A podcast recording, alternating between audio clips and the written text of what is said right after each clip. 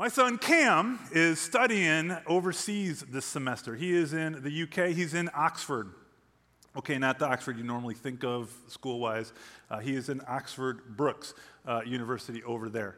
And a while ago, uh, when my wife heard that he was heading over, she began to kind of plan and scheme around his plans and, and stuff. And so she started saving money without letting me know that she was saving money. And so uh, it was, uh, I, I, used the term in the first service, uh, she was stealing money from the grocery fund. Apparently, that's not correct. She was diverting money from the grocery fund. That, that's a softer way to say that. But you know, she would go to Publix and, and, uh, uh and do the charge and pull out kind of like $50 and squirrel it away. Go to Target, pull out 25, kind of squirrel it away. And she had been doing this for, for about a year. And so last fall, she presented me with two airline tickets for spring break to go to England. And she's like, and you're taking Rylan with you. And so uh, I got to take my other son to go visit my son who is studying abroad. And to say I was uh, blown away and surprised, that's kind of an understatement. I, I was actually uh, stunned uh, that she would do this and that she would save up uh, the money to do this. So last week, that's where I was. Uh, we were over in the UK. Uh, we went to London. Uh, Rylan and I did some of the things that he's never done in London before because he's never been there, some of the no- normal touristy stuff. And then we went to Dublin. Uh, and then uh, from there, we went out kind of to Western Ireland. Uh, this is the cliffs of, uh, I'm going to mispronounce it, but Moher, Moher, Moher, something like that. Uh, they're cliffs. They're really pretty. Uh, and so we had a fantastic time out there as well. And then we came back to London and went to a couple football matches, and, and we just had a blast. One of the stops we did the first day that we got, or the second day that we got there, Rylan and I, because Cam hadn't joined up with us yet, is we stopped at Westminster Abbey. And you, we did the tour of there. So for me, it was like going back. And when you go through something again, you, you get to see things and, and hear things that you maybe didn't the first time. Uh, but if you're unfamiliar with Westminster Abbey, they, used to bury people in the church. And so uh, you actually walk over the graves of people as you're touring through it, and they tell you who these people are. You get to a part that's like the poetry and composers sections and all that kind of stuff. And uh, I looked down, and here was the tombstone that I am stepping on, and it was George Frederick Handel. Uh, he was buried there. And for me, instantly, I'm reminded of my dad. Uh, and I called Rylan over. I was like, Rylan, look at this. He's like, who's that guy? Right? Which some of you are probably saying right now. Uh, he wrote uh, the, uh, the Messiah, and my dad would listen to that every Christmas season. Uh, and so uh, it was pretty cool. It was a, kind of a cool moment to explain that to my son, and he acted like he was interested while I was talking to him about it. So it was, it was just a great experience for us. Went to Dublin, and we're walking down the street, and we come to Christ Church, and we go, hey, let's go in and check this place out. And so we walk in there, and again, we do the tour of Christ Church, and they give us the headphones, and you start touring around uh, the church, and you get to the inside of the sanctuary. And they, they tell you in the tour, they're like, uh, Handel's Messiah was first performed here. And so this is like the day after being at Westminster that we're here, and I'm like, no. So it's really quiet, very, and, and, and I couldn't help myself. I'm listening to the headphones, and I didn't realize how loud I was, but I was like, no way! You know, and all of a sudden everyone was like looking at me, and my boys had been wandering off, otherwise they would have been aptly embarrassed. Uh, and I found them, I'm like, did you hear that? And they're like, what? Yeah, they, they didn't really have the same response I did. As I was listening to the headphones, they started talking about the organ uh, that they had installed there. And immediately I was transported back to my home church growing up, a Wheaton Bible church. And I can remember distinctly sitting, listening to the organ, listening to the hymns, sitting with my parents. And I found myself sitting in this uh, worship center just so thankful for the church that I'd come to know Jesus in, for the church that had taught me through the hymns and some, through some of the old songs uh, in that regard. And I was just kind of overwhelmed uh, with this thankfulness. I, I, even remember singing songs that we thought, you know, they were the new songs of the day, but they had been written in the 60s and uh, 70s. And in fact, there's an older song that was released in 1971 that we fashioned the next three weeks around. Uh, it's called, the song is called Because he lives. Because he lives. The first 15 words of that song uh, say this God sent his son, they called him Jesus. He came to love, to heal, and forgive. Will you pray with me? Father God, thank you so much, Lord, uh, for the opportunity that we had together as a group to sing songs that teach us, that remind us of your goodness, that remind us of your pursuit. Lord, so many of us sitting in this room, you have changed our lives. Uh, you have moved us from death to life.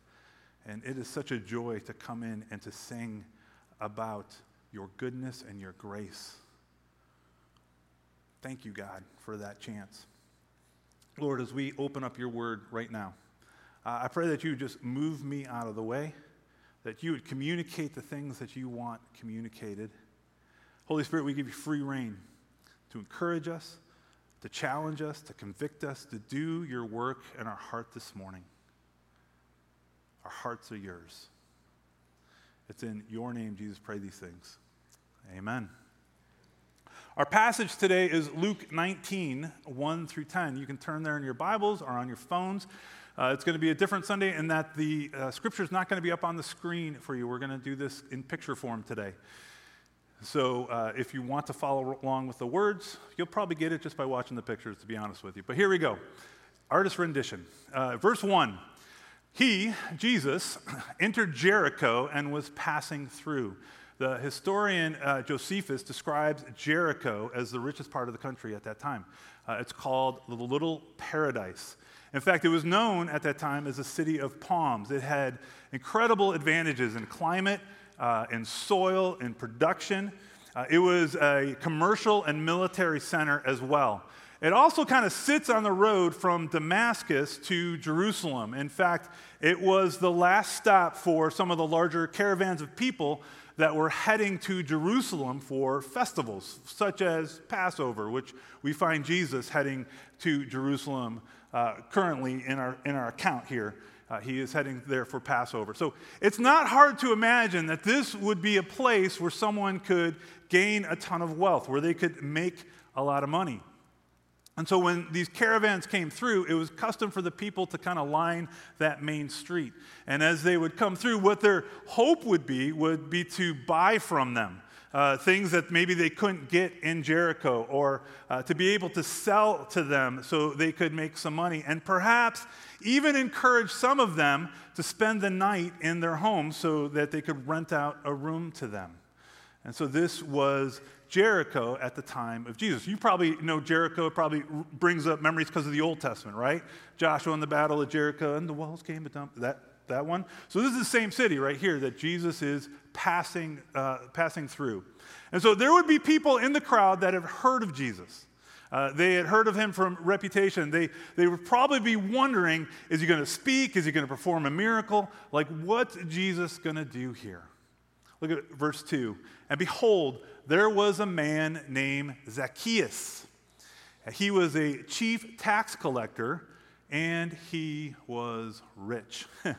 His name means the just or the pure. Uh, and as you can see, he's not really living up to his name here. He is the chief tax collector. This would be a, a, a status or a role or a job that he purchased from the Roman authorities. Now, tax collectors, they could charge whatever they wanted to the, the common folks. They say the Roman tax was 100, uh, we'll use dollars, $100, and they could say, oh, it's, it's 150 for you, right? And then they would make the little extra uh, over top of that. And so they could determine how much they wanted to charge. And the people, they were powerless to uh, resist them. They couldn't because they had Roman soldiers backing them in this. And so uh, he was incredibly rich.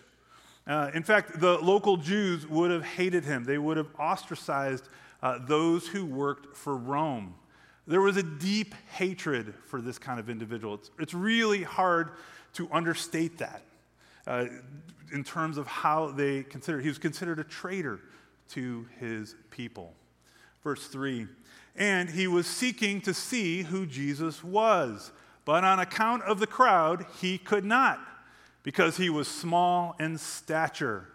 Are there any of you that are a little bit smaller that can understand Zacchaeus getting in the crowd and being like, I can't really, could you? Uh, why do you think he went to see Jesus? I mean, he's, he's wealthy, he's, he's uh, not really liked by the rest of the people in the town, he knows there's going to be a crowd. Perhaps he had heard of the conversion of Matthew or uh, Levi, uh, who was a tax collector before he became a disciple. Palestine wasn't that big, and it's not like tax collectors had a ton of friends, right? So perhaps they knew each other. And yet, Jesus was known as a friend to tax collectors and to sinners. And so Jesus evidently had a soft spot for people like Zacchaeus. A little more on that later. Uh, my boys and I uh, were, we, we, honestly, we didn't even plan it. We, we just planned our trip, and then we realized we're in Dublin on St. Patrick's Day. But yeah, right? So they got up early and they uh, went to the parade. I was older, I've seen parades before, and uh, I slept in.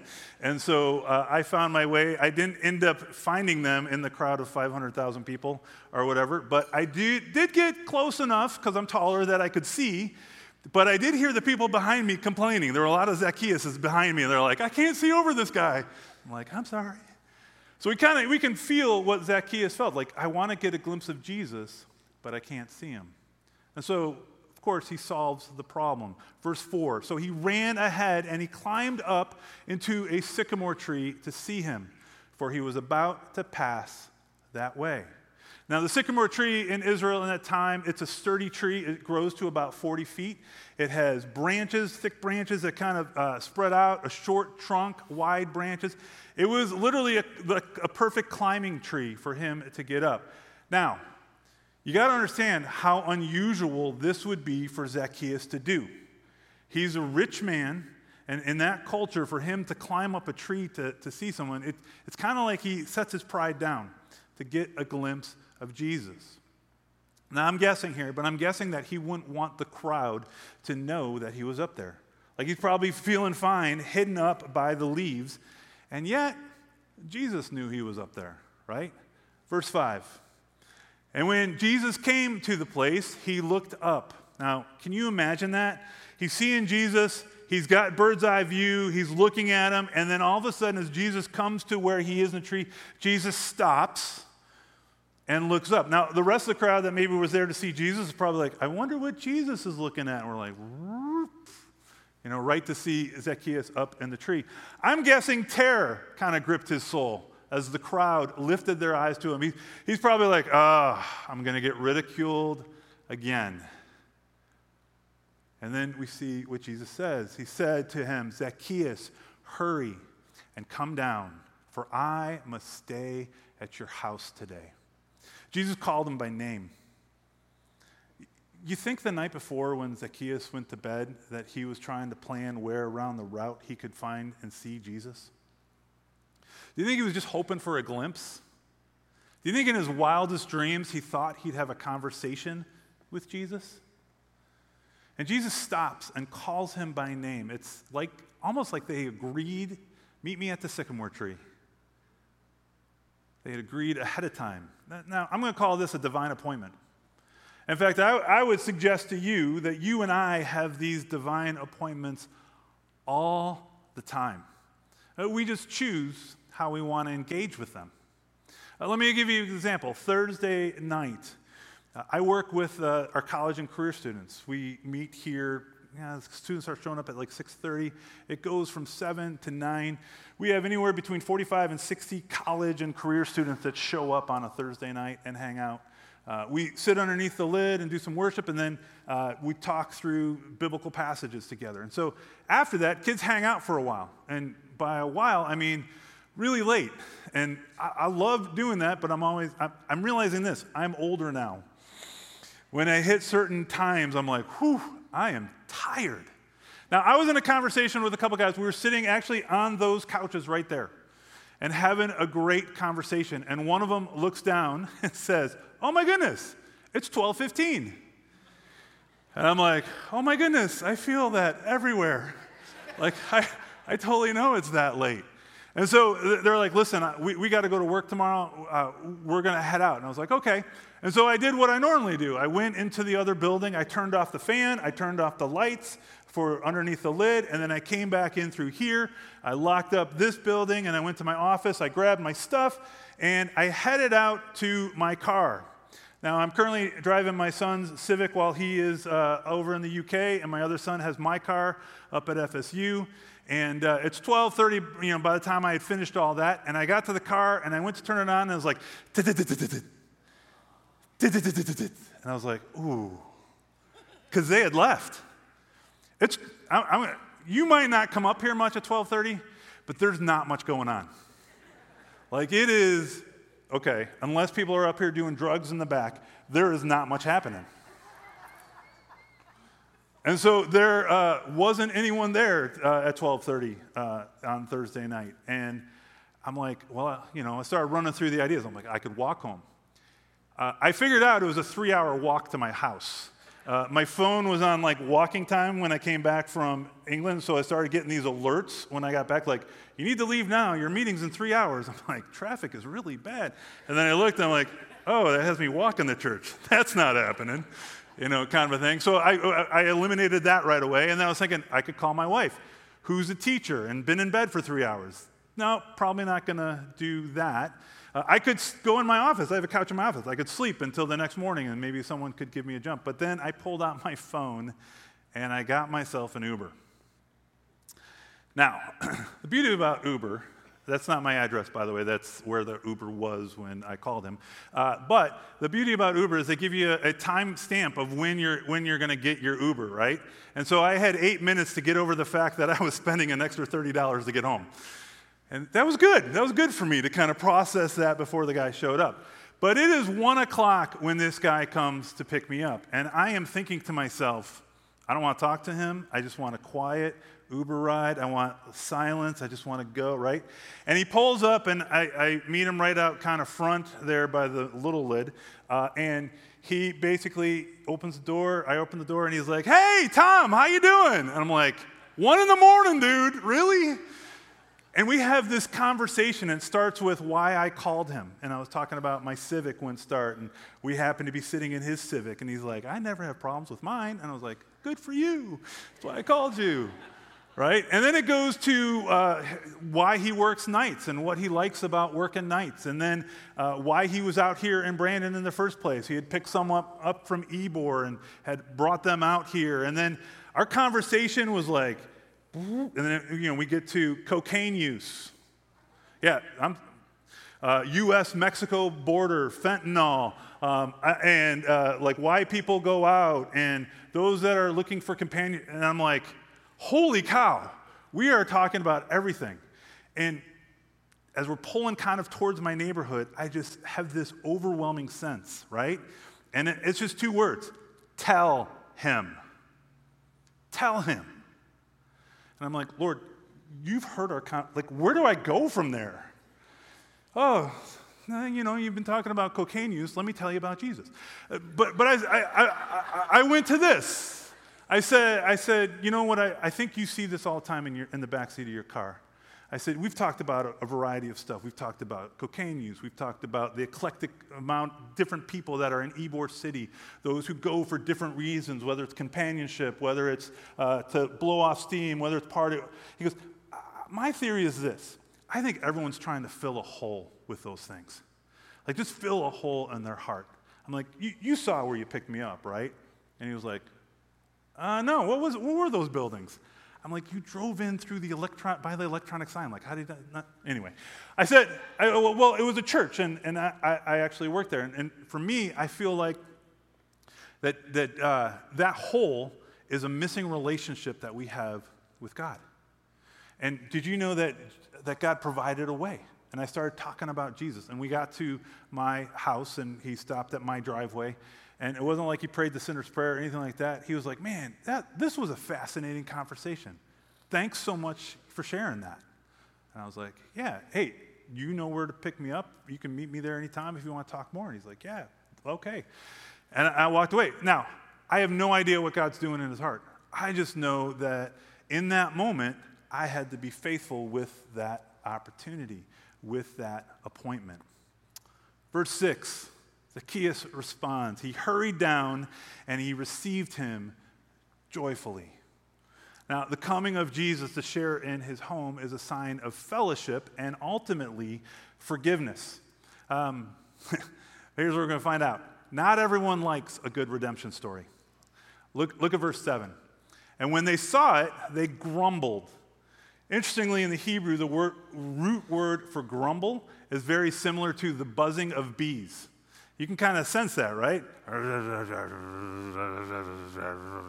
It's very appropriate. Here's what they were saying He's gone to be the guest of a man who is a sinner. Now, not only the Pharisees, but the rest of the Jews would consider a tax collector was, would be a sinner uh, because he had extorted, he had cheated people. And so here you have the chief tax collector. So to spend such time in, in someone's home like that, uh, it would be as if you are, um, you are sharing in his sin, or you are at least condoning his sin. Now, the complaint that they had is both right and, and wrong. Zacchaeus is indeed a sinner. As we're going to see here in a second, his own remarks will show, but he's not beyond God's reach or God's mercy. But the truth is, this crowd has written Zacchaeus off. Which leads me to this question Who in your life, when it comes to faith in Jesus, that you've been like, hmm, nope, there's no way? Uh, you, have written them off. You, you look at their life from a distance and you think to yourself, there is no way. I mean, no way. They're so anti and in your head, you're thinking, man, they're so far from God. There, there's, there's no ability for them to change. Now, here's the truth you just can't see it happening. you just can't see it happening. If there's a name that popped into your head, here's what I'd like you to do I'd love for you to write it down. Whether it's in the notes uh, that you're taking or in your phone app notes section, just write that name down. Because Jesus doesn't write those names off, those people off. Now, we're not given much of this conversation. We're only given the result of it here at the end, the declaration that Zacchaeus made. It's, it's actually pretty interesting to me how the Gospel of Mark kind of formulated this because in chapter 18, just a chapter before, uh, a rich man had approached Jesus and said, how, must, how can I inherit eternal life? And Jesus had talked through the commands. Uh, and he, he only mentions like six of them, and the guy's like, I got those. And then he goes to the, well, great, now give away all your money and sell to the poor and, and get rid of all those things. And he wasn't going really at the money, he was going at the problem. The problem was he had put something before God. Uh, he, he, uh, he had brought a God before God, basically, and that was the root of his problem. And then Jesus makes a statement. He says, uh, it, it is really hard for a rich man to come into heaven, right? It's easier for a camel to go through the eye of a needle than it is for a rich man to come into heaven. And it's amazing because the very next chapter, we meet a rich man to whom salvation comes. It's almost like Jesus saying, Yeah, it's really hard, but it's not impossible because I am who I am. Verse 8, here's the declaration Zacchaeus stood and said to the Lord, Behold, Lord, the half of my goods I give to the poor. And if I've defrauded anyone of anything, I restore it fourfold. Now, this was unheard of from tax collectors. Uh, they didn't submit to anyone, they didn't have compassion for anyone. Uh, they didn't give away money to people, they took money. And so uh, he didn't really, before, would, he wouldn't confess a wrongdoing because they considered themselves above everyone else, outside of the law. So notice what Zacchaeus does. The first thing he does is he confesses. Uh, Zacchaeus acknowledges Jesus as Lord. He says, Lord. Now, this man who previously wouldn't bow to anyone recognizes that Jesus is in charge. This uh, chief tax collector readily submits to Jesus. Look what he does next. He makes restitution, which involves humility. After recognizing his failures, not only does he confess, but then he makes uh, public what he's done wrong, and he seeks to make amends for the wrongs that he's committed. I think sometimes one of the most painful things we can do in relationships is when we commit a wrong against someone is to ignore it or hope it will just go away, uh, ignore the damage that it does. What this does is this builds up resentment. This builds uh, and this eats away at the relationship. When we go and we admit, hey, I was wrong here. I need your forgiveness. I, would like to make amends. We become kind of like a cool drink of water on a hot day. We can bring refreshment uh, we can bring healing. Uh, that leads me to this question Are there any hurts in relationships that you have that you've caused? Uh, my encouragement as we approach Holy Week is don't ignore those. If someone comes to mind for you, I encourage you to reach out, to call, uh, to set up coffee, to set up uh, dinner, uh, to go to that person and to make amends and just say, This is part of my journey of following Jesus. I recognize that my actions or, or what I've said has hurt you. And, and I just want to confess that to you, to make amends. You see, it's God's law that convicts us of our sin, our brokenness. Uh, it convicts us of the fact that we've kind of engaged in worshiping a different God. Zacchaeus here had broken the first commandment. He had loved something more than he loved God. And Jesus had come to deal with that. Look what Jesus says in verse 9.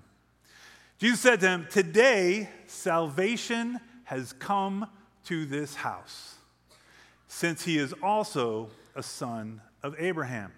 Now, from what others could see, Zacchaeus was beyond salvation.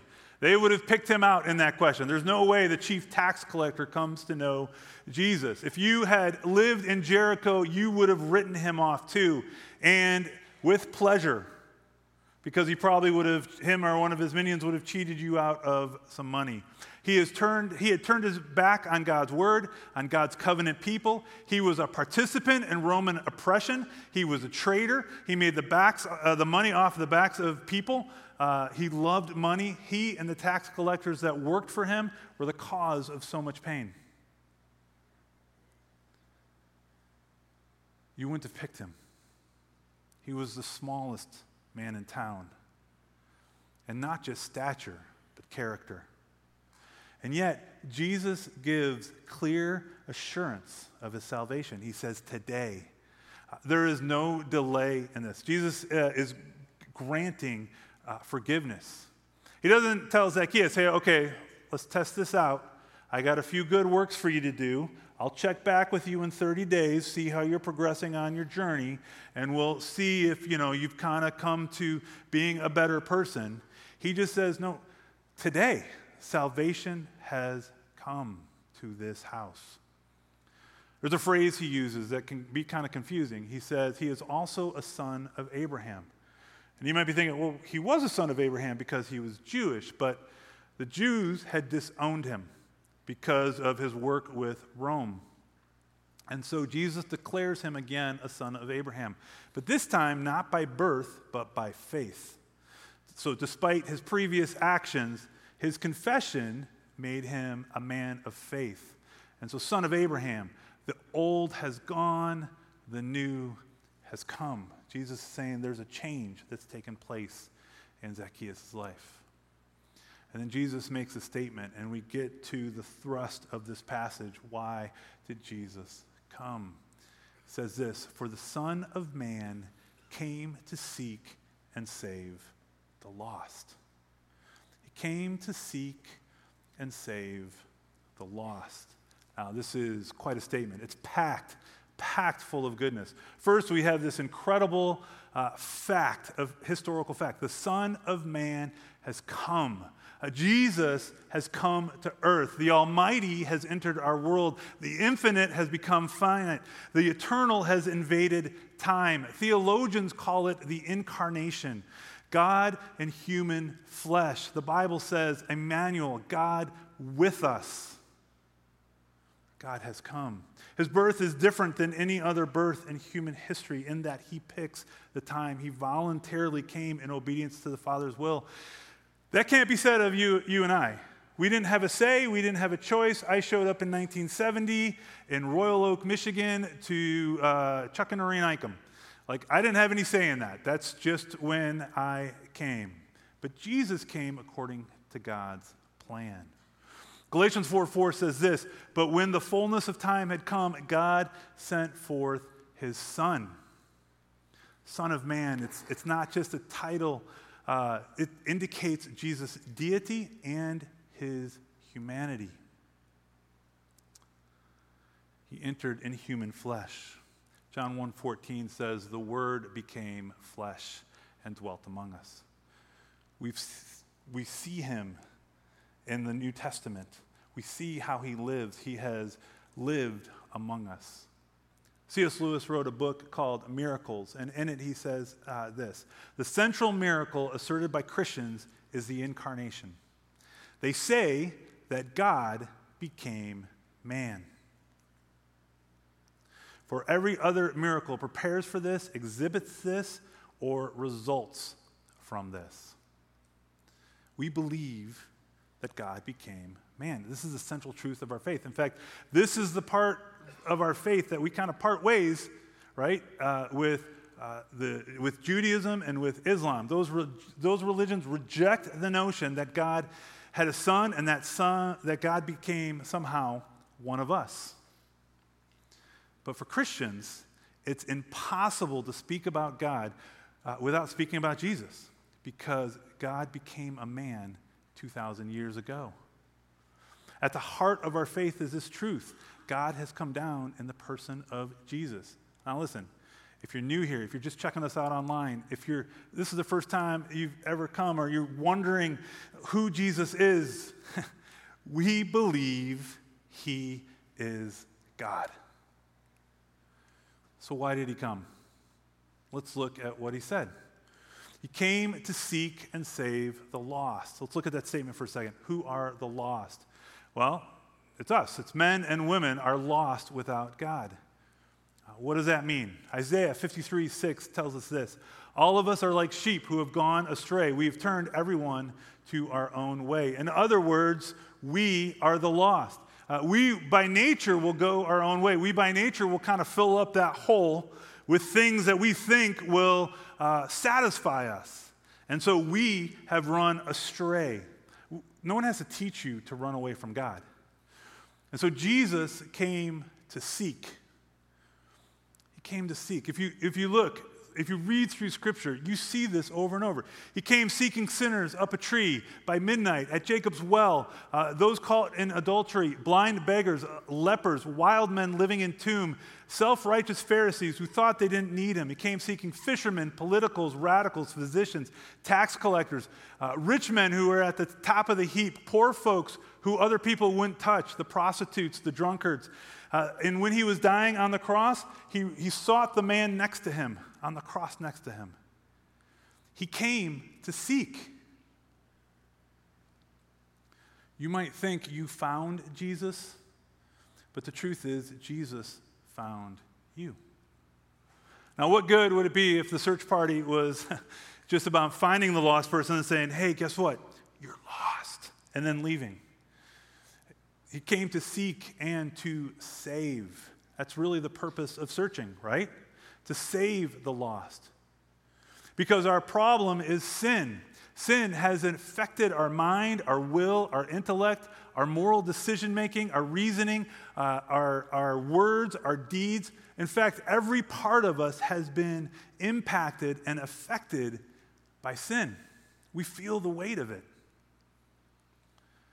And here's the thing having found those who are stuck in their sin, Jesus doesn't seek to destroy their lives, but to save them. Look at Zacchaeus. He doesn't look up into the tree and go, You, you idiot, what are you doing? Here comes a lightning bolt. But he calls him by name Zacchaeus, come down. He doesn't let him perish, he brings him to repentance. This is why Jesus came to seek and save the lost, to bring them back to a relationship with God, to fill that hole that is in their heart that they try and stuff everything else in to fill, to reconcile them to God through faith, to provide a way for them to have relationship with God. If that's how he viewed people, it makes me kind of wonder what lenses am I looking through when I view people? For the last couple of weeks, I've kind of been looking at those lenses. And I'm going to be honest, there are times that I tend to look at people a lot differently than Jesus does. Uh, I start to ask questions, right? Are they going to agree with me? Do they live like I do? Uh, do they agree with me politically? We view them as enemy or allies. If you lived in Jericho, would you go stay with Zacchaeus? Would he be the guy that you hook your wagon up to? The, the challenge for me is I'm continually kind of working through this in my own life, not sizing people up, trying to figure out do you agree with me or not, but trying to view people in the lens that God views them. Where do they stand with Him? And asking God, man, how can I be a part of that process to seek and to save? How do you want me to be a part of that? Earlier, I just asked you to write down a name. Someone you're like totally far from God. Someone you thought they'd never come to know Jesus. Someone you think is so self reliant, you just can't see it. There's no way that God would move in their life. Can I let you know a little secret? We are horrible judges of this. At least I am a horrible judge of this. The people that I think would come to know Jesus oftentimes reject him. The people I think, no way. God's doing something that I can't see in their heart and in their life. And I just happen to be a part of it. Would you consider, would you consider not limiting God here? Just consider that maybe, just, just maybe, He's working behind the scenes. And He's put that name on your heart for a reason. The person you're like, there's no way. Would you even consider that God wants you to be a part of their journey? Would you even consider inviting them to either the Easter service or Journey to the Cross, which is so different than coming and sitting? And then inviting them to dinner or to Easter brunch afterwards.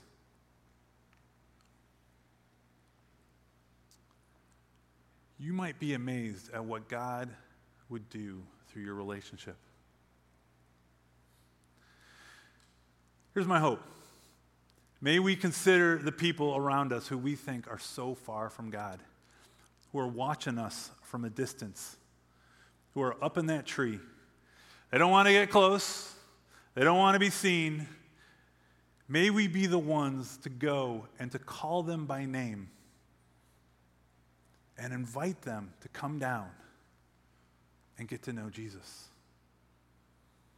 Will you pray with me?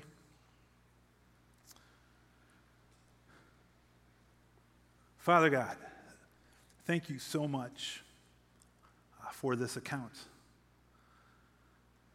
God, the people that seem unreachable, and yet you work behind the scenes.